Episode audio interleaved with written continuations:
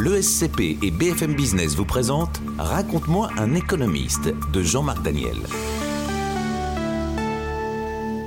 Épisode 4 Jean-Baptiste Say, le libéral.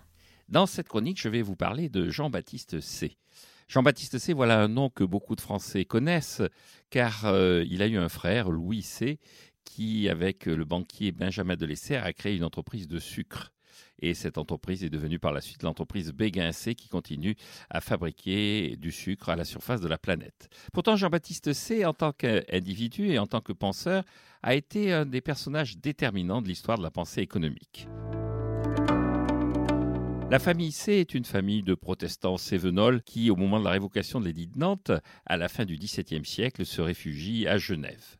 Au XVIIIe siècle, le père de Jean-Baptiste et donc de Louis C trouvant la vie à Genève un peu austère, décide de profiter d'une évolution un peu plus libérale de la monarchie française pour s'installer à Lyon. Et c'est donc là que naît Jean-Baptiste le 5 janvier 1767. Il va rentrer dans l'histoire comme étant un économiste libéral et surtout comme un, étant un économiste optimiste. Il croit en l'avenir de l'humanité, il croit en la capacité de l'humanité de résoudre ses problèmes sur le plan matériel grâce à la croissance économique, il croit en l'inventivité de l'homme et il est persuadé que ce qui se passe à la fin du XVIIIe siècle et au début du XIXe siècle avec le développement de nouvelles technologies, avec le développement de nouvelles libertés, avec l'éclosion d'un monde qui est un monde qui rompt avec les pénuries et les disettes d'antan, annonce euh, une période et une vie quotidienne pour la plupart des humains, particulièrement en faste. Il sera d'ailleurs critiqué par euh, pas mal de ses contemporains, notamment anglais, pour avoir été à la fois très optimiste, presque inconscient et surtout d'être clair. Car une des grandes caractéristiques de Jean-Baptiste C, c'est la clarté de sa pensée.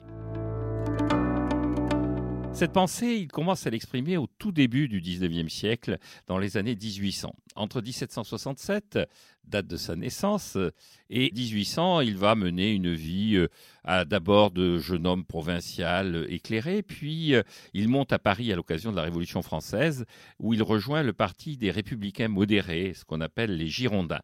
Il sera même euh, un des principaux collaborateurs du premier ministre de l'économie et des finances de l'histoire, qui est un Suisse comme lui, un jeune voix d'origine française qui s'appelle Clavière. Et puis au moment de la terreur, il s'exile, il va en Angleterre et là, il lit Adam Smith. Il a même euh, le plaisir et l'honneur euh, d'assister euh, non pas à un cours d'Adam Smith qui est déjà mort, mais à un cours d'un de ses successeurs et il a le privilège de s'asseoir sur le siège qu'occupait Adam Smith quand il écrivait ses écrits.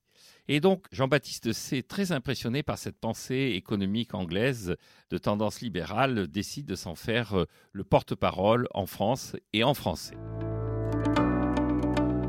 Au début du XIXe siècle, dans les années 1800, le régime politique qui est en place est celui du consulat. Et dans ce régime un peu particulier de république beauté, comme certains ont dit, de république autoritaire, il existe une assemblée qui est supposée débattre, qui est le tribunat et il devient un des membres les plus en vue de ce tribunat.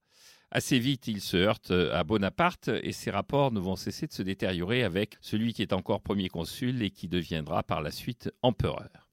Sur le plan intellectuel, alors qu'il est très critique vis-à-vis de Napoléon, il va lui rendre un hommage assez étrange au travers d'une décision que prend Napoléon en 1811. En 1811, la crise économique frappe l'Empire français et les compatriotes de Jean-Baptiste C, les producteurs de soie, voient d'un mauvais œil la concurrence des producteurs de soie de la région de Florence. Ils demandent donc à être reçus par celui qui est devenu empereur et demandent à Napoléon de mettre des droits de douane sur la soie venue d'Italie. Et Bonaparte, Napoléon, va répondre Mais je ne vais pas arbitrer et favoriser la production de la région lyonnaise face à la production de la région de Florence. Et pourquoi? Parce que, dit Napoléon, Lyon est la préfecture du département du Rhône, mais Florence est la préfecture du département de l'Arnaud. Et donc euh, Jean-Baptiste C dit, avec ses conquêtes, avec cette unité forcée de l'Europe au travers de l'Empire, eh bien Napoléon aura réalisé le libre-échange c'est-à-dire la liberté de circulation des choses, des hommes et des marchandises sur l'ensemble de l'Europe. Car Jean-Baptiste C, sur le plan intellectuel, est attaché à trois libertés. La première liberté, c'est celle de circuler, c'est celle de faire du commerce, c'est celle effectivement d'associer systématiquement la production à un marché qui est un marché au niveau mondial. La deuxième liberté à laquelle il est attaché, c'est euh, la liberté de créer des entreprises. Et en particulier, il va mettre en avant un personnage clé pour lui qui est l'entrepreneur. le mot entrepreneur est créé au XVIIIe siècle par un franco-irlandais qui s'appelle Cantillon. Et ce mot entrepreneur euh, désigne euh, le créateur d'entreprise. Et pour Jean-Baptiste C., eh bien, la richesse est issue de l'action de l'entrepreneur. Et la liberté fondamentale, c'est celle que l'on doit laisser à l'entrepreneur d'exprimer son talent en créant des entreprises. D'ailleurs, Jean-Baptiste C. va à ce propos se poser une question. Est-ce que tout individu né peut devenir entrepreneur?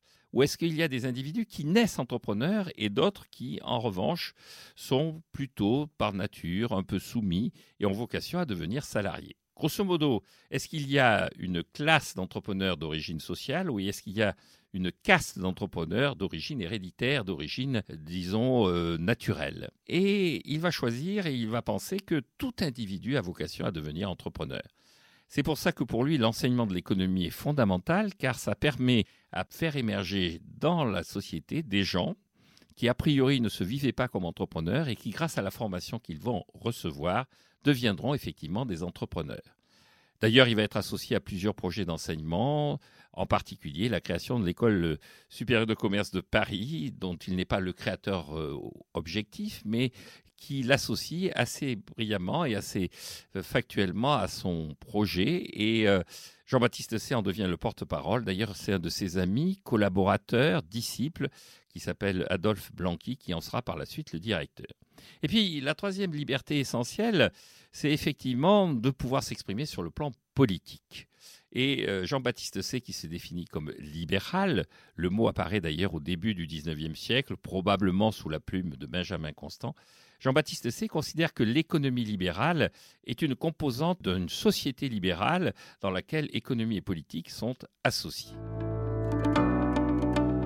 Et par-delà ces trois libertés, par-delà cet attachement à ces trois libertés, ce qui reste de l'œuvre de Jean-Baptiste C., c'est une loi, ce qu'on appelle la loi des débouchés ou encore la loi de C. Et c'est ça qui va faire sa renommée au niveau international et qui fait qu'on parle encore de lui assez systématiquement dans les manuels d'économie. Cette loi s'exprime de façon simple. L'offre crée sa propre demande. L'idée de Jean-Baptiste C est de constater que normalement, euh, la demande, c'est l'avis du consommateur, le besoin du consommateur, les envies du consommateur. Et l'offre, c'est euh, l'action de l'entrepreneur dont nous venons de parler, c'est l'action des entreprises, c'est la mobilisation du travail. Et il se pose la question de savoir, est-ce que euh, ces deux quantités ont vocation à être égales? On peut penser que la volonté du consommateur n'est pas totalement connue, n'est pas totalement appréhendée par euh, l'action du producteur. Et donc, il va y avoir des distorsions entre l'offre et la demande. Et en réalité, dit Jean-Baptiste C., il y a systématiquement égalité entre l'offre et la demande parce que l'offre crée sa demande. En fait, la demande, c'est quoi? C'est des revenus dépensés. Et comment est-ce qu'un individu obtient des revenus? Eh bien, il obtient des revenus en travaillant dans une entreprise, en étant soit l'entrepreneur, soit le salarié de l'entreprise. Grosso modo, chaque fois que l'entreprise crée un objet, elle distribue sous forme de salaire et de profit les moyens à l'entrepreneur ou aux actionnaires et aux salariés de d'acheter l'objet qui a été créé. On retrouvera par la suite cette idée chez Henry Ford quand il disait je paie cher mes ouvriers, je leur donne des salaires corrects parce que grâce à ces salaires, ils peuvent acheter mes automobiles. Et donc, chez Jean-Baptiste C., l'action dynamique, l'action importante de l'économie, c'est la volonté de l'entrepreneur. Et une fois que cet entrepreneur a eu une idée, une fois que cet entrepreneur a créé des objets, eh bien ces objets, on peut les acheter car simultanément à la création de ces objets, sont distribués sous forme de salaire et de profit les revenus qui permettent de les acheter. Beaucoup de gens ont critiqué cette vision en disant pourquoi dans ces cas-là, il y a des objets qui ne trouvent pas preneur? Jean-Baptiste a une réponse. Ces objets qui ne trouvent pas preneur, c'est parce que véritablement, ils sont totalement perpendiculaires par rapport à la volonté des consommateurs. Ils ne correspondent à aucun besoin. Ils sont issus de l'imagination de l'entrepreneur, mais en aucun cas, ils ne correspondent aux besoins et aux attentes du consommateur. Et donc, ces objets disparaissent assez vite. Les entreprises qui sont dans cette impasse vis-à-vis -vis de ce qu'attendent les consommateurs ont vocation à disparaître. Mais la dynamique du capitalisme fait que de nouvelles entreprises émergent qui produisent de nouveaux objets et distribuent de nouveau des revenus. le bilan de tout ça, c'est que Jean-Baptiste C est le défenseur systématique de l'économie capitaliste libérale fondée sur l'action de l'entrepreneur. Les gens qui vont le critiquer vont l'accuser de ne pas voir les crises de ce capitalisme, d'ignorer les crises de ce capitalisme. Il faut dire que quand il meurt en 1832, le capitalisme est, suffisamment jeune pour ne pas avoir connu encore de crise véritablement significative malgré les ralentissements économiques qu'il a pu connaître à la fin des années 1810 et au tout début des années 1830. Jean-Baptiste C aura juste un seul regret dans sa vie, c'est que nommé professeur au Collège de France, donc ayant une fonction de haut niveau dans l'enseignement qui correspondait à toutes ses volontés de faire de l'enseignement un élément clé de la vie, il meurt avant d'avoir pu prononcer ses premiers cours. Dans le prochain épisode, Jean-Marc Daniel vous raconte David Ricardo, le classique.